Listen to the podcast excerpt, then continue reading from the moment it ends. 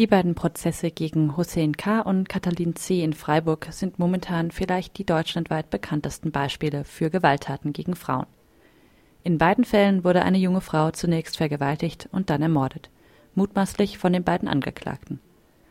Jenseits dieser besonders brutalen Fälle ist aber Gewalt gegen Frauen auch in Freiburg und Umgebung Alltag.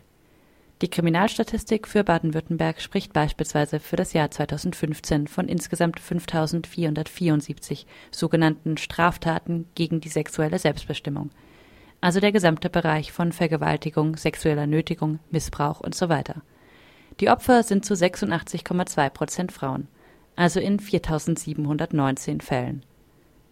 Im Bereich Straftaten gegen das Leben, zu dem neben Mord auch Totschlag und Töten auf Verlangen gehören, ist zwar der überwiegende Teil der Opfer wie der Tatverdächtigen männlich, allerdings sticht eine Zahl heraus. Obwohl hier durchschnittlich 27,3 Prozent der Opfer Frauen sind, schnellt im Bereich Mord und Mordversuch dieser Wert auf 41,4 Prozent. Die Kriminalstatistik hat natürlich ihre eigenen Tücken. Sie zeigt nur, wer als Tatverdächtige oder Tatverdächtiger gelten kann und gibt keine Auskunft darüber, wer tatsächlich verurteilt wird. Und sie bildet nur Straftaten ab, die angezeigt bzw. von der Polizei bearbeitet werden. Über die Gründe, warum auch schwere Gewalttaten teilweise nicht angezeigt werden, gibt es mehrere Theorien. Die Scham bei sexualisierter Gewalt sei zu groß, oft spiele auch das Machtgefälle zwischen Täter und Opfer, beispielsweise im beruflichen Umfeld, eine Rolle, so die gängigsten Erklärungsversuche. Hier enthält die Kriminalstatistik für Baden-Württemberg eine interessante Zahl. Bei den angezeigten Vergewaltigungen kannten 75,5 Prozent der Opfer den Täter bzw. die Täterin. Dazu kommt, dass auch knapp zwei Drittel der Mordopfer bzw. der Opfer von Mordversuchen den Täter oder die Täterin kannte. Gewalttaten, die wie im Fall von Hussein K. oder Katalin C. von völlig Fremden begangen werden, sind also statistisch in der Minderheit. Auch die Nähe von Opfer und Täter gilt deshalb oft als Grund für verzögerte oder ausbleibende Anzeigen. Die Berichterstattung der Medien trägt ihren Teil zu diesem verzerrten Bild bei. Das berichtet auch eine Mitarbeiterin des Freiburger Frauen- und Mädchenhauses, das sich um die Opfer in Fällen häuslicher Gewalt kümmert. Hier für Freiburg speziell gab es ja eben diese zwei Mordfälle, da wurde sehr viel berichtet, was denke ich auch sehr wichtig war. Es gab aber gleichzeitig auch ähm, im letzten Jahr viele Fälle häuslicher Gewalt mit ähm, mit Todesfolge. Also auch in Freiburg und um Freiburg und ich sage jetzt mal in Baden-Württemberg waren das einfach schon einige im letzten Jahr. Ähm, über die wird auch berichtet, aber es ist natürlich ähm, nicht, nicht so groß. Genau, mhm. und das ähm, ja, wird dann als Familiendrama in der Regel berichtet. Dazu gehört der Fall einer 37-jährigen Frau, die im August in Kenzingen wohl von ihrem Lebensgefährten mit einem Beil so schwer verletzt wurde, dass sie in Lebensgefahr schwebte. Hier sprach beispielsweise der Radiosender Baden FM von einem Beziehungsdrama. Dieses öffentliche Bild vom Drama, vom Schicksal solcher Gewalttaten ist problematisch. Es verstärkt einerseits die Vorstellung, dass es sich dabei um schlimme Ausnahmen, um Einzelfälle handelt aber es reproduziert auch die Idee, dass solche Taten irgendwie zu aus dem Ruder laufenden Liebesbeziehungen gehören. Deshalb müsse auch über weniger spektakuläre Fälle berichtet werden, sagt die Mitarbeiterin des Frauen- und Mädchenhauses. Ich denke, für einzelne Betroffene wäre es schon schwierig, wenn das stark thematisiert würde. Das würden viele wahrscheinlich nicht wollen, dass jetzt ihre persönliche Geschichte irgendwie öffentlich werden würde.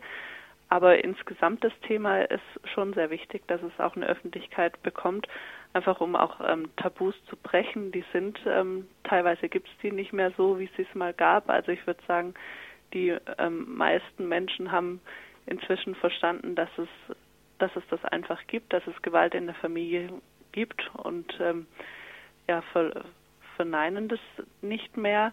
Das ist schon angekommen, insbesondere auch eben, dass es Gewalt gegen Frauen gibt. Aber ähm, uns fällt natürlich schon auch auf, dass ähm, andere Gewaltdelikte gegen Frauen oder gegen andere Menschen auch ähm, in der Öffentlichkeit stärker vertreten sind als die häusliche Gewalt. Ja, ich denke, es ist schwierig, da ein gutes Maß zu finden, aber es ist auf jeden Fall wichtig, dass häusliche Gewalt auch eine Öffentlichkeit hat, um zum Beispiel Menschen zu, zeigen, dass es auch Hilfemöglichkeiten gibt, dass sie nicht die einzigen Personen sind, denen sowas ähm, passiert oder die sowas erleben und da vielleicht auch Schuldgefühle zum Beispiel genommen werden können oder auch Scham, die bei dem Thema auch oft sehr groß ist. Ähnlich wie bei Gewalt gegen Frauen allgemein gibt es auch für den Bereich häusliche Gewalt keine einheitliche Definition.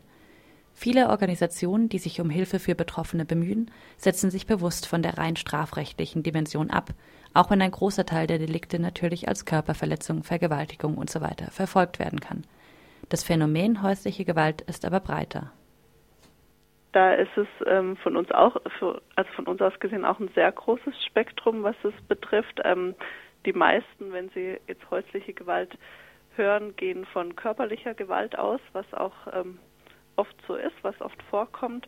Ähm, wir sprechen aber auch über psychische Gewalt und soziale Gewalt, über ökonomische Gewalt und auch sexuelle Gewalt. Also wo auch ähm, solche Dinge wie eine Isolisierung oder starke Kontrolle, Demütigung, solche Dinge. Um über diese Bandbreite berichten zu können, müssten Medien allerdings auch öfter mit betroffenen Organisationen sprechen und nicht nur die Polizeimeldungen durchforsten. Diese enthalten nämlich in den seltensten Fällen Gewalttaten im häuslichen, das heißt im privaten Umfeld. Maßgeblich, so erklärt es Frank Fanz von der Pressestelle des Polizeipräsidiums Freiburg, sind bei Polizeimeldungen die Aspekte Warnung der allgemeinen Öffentlichkeit und der Aufruf an Zeuginnen, sich zu melden.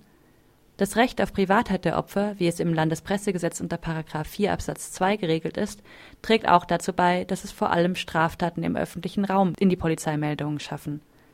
Auch aus der einseitigen und unkritischen Übernahme der Polizeimeldungen durch Medien entsteht dann ein Bild von Gewalt gegen Frauen, das einerseits durch spektakuläre und brutale Fälle wie den beiden Morden in Freiburg und Umgebung im vergangenen Jahr geprägt ist Andererseits habe ich beim Lesen der Polizeimeldungen in den vergangenen Wochen von auffallend vielen Exhibitionisten gelesen und von sexuellen Belästigungen durch Fremde in der Öffentlichkeit. Die Mitarbeiterin des Freiburger Frauen- und Mädchenhauses teilt die Abwägung der Polizeipressestelle zwischen Öffentlichkeit und den Interessen der Betroffenen. Ja, also ich würde auch so einschätzen, dass es äh, nicht sinnvoll wäre, einzelne Fälle von häuslicher Gewalt, wo es jetzt einen Polizeieinsatz gab, die irgendwie an die Presse zu bringen. Ähm, was aber vielleicht schon interessant oder auch wichtig wäre, wäre eher wieder dann die, die Gesamtzahl zum Beispiel an Polizeieinsätzen bei häuslicher Gewalt, dass man die veröffentlicht. Das einfach, ähm, ich finde es ähm, jetzt nicht wünschenswert, wenn, wenn eben einzelne Familien jetzt da ähm, mehr in den Fokus kommen würden in der Öffentlichkeit, aber eben das Thema allgemein bekannt zu machen und ähm, auch zu zeigen, dass, dass auch hier ganz nah bei uns solche Fälle gibt und dass sowas passiert, das fände ich wichtig.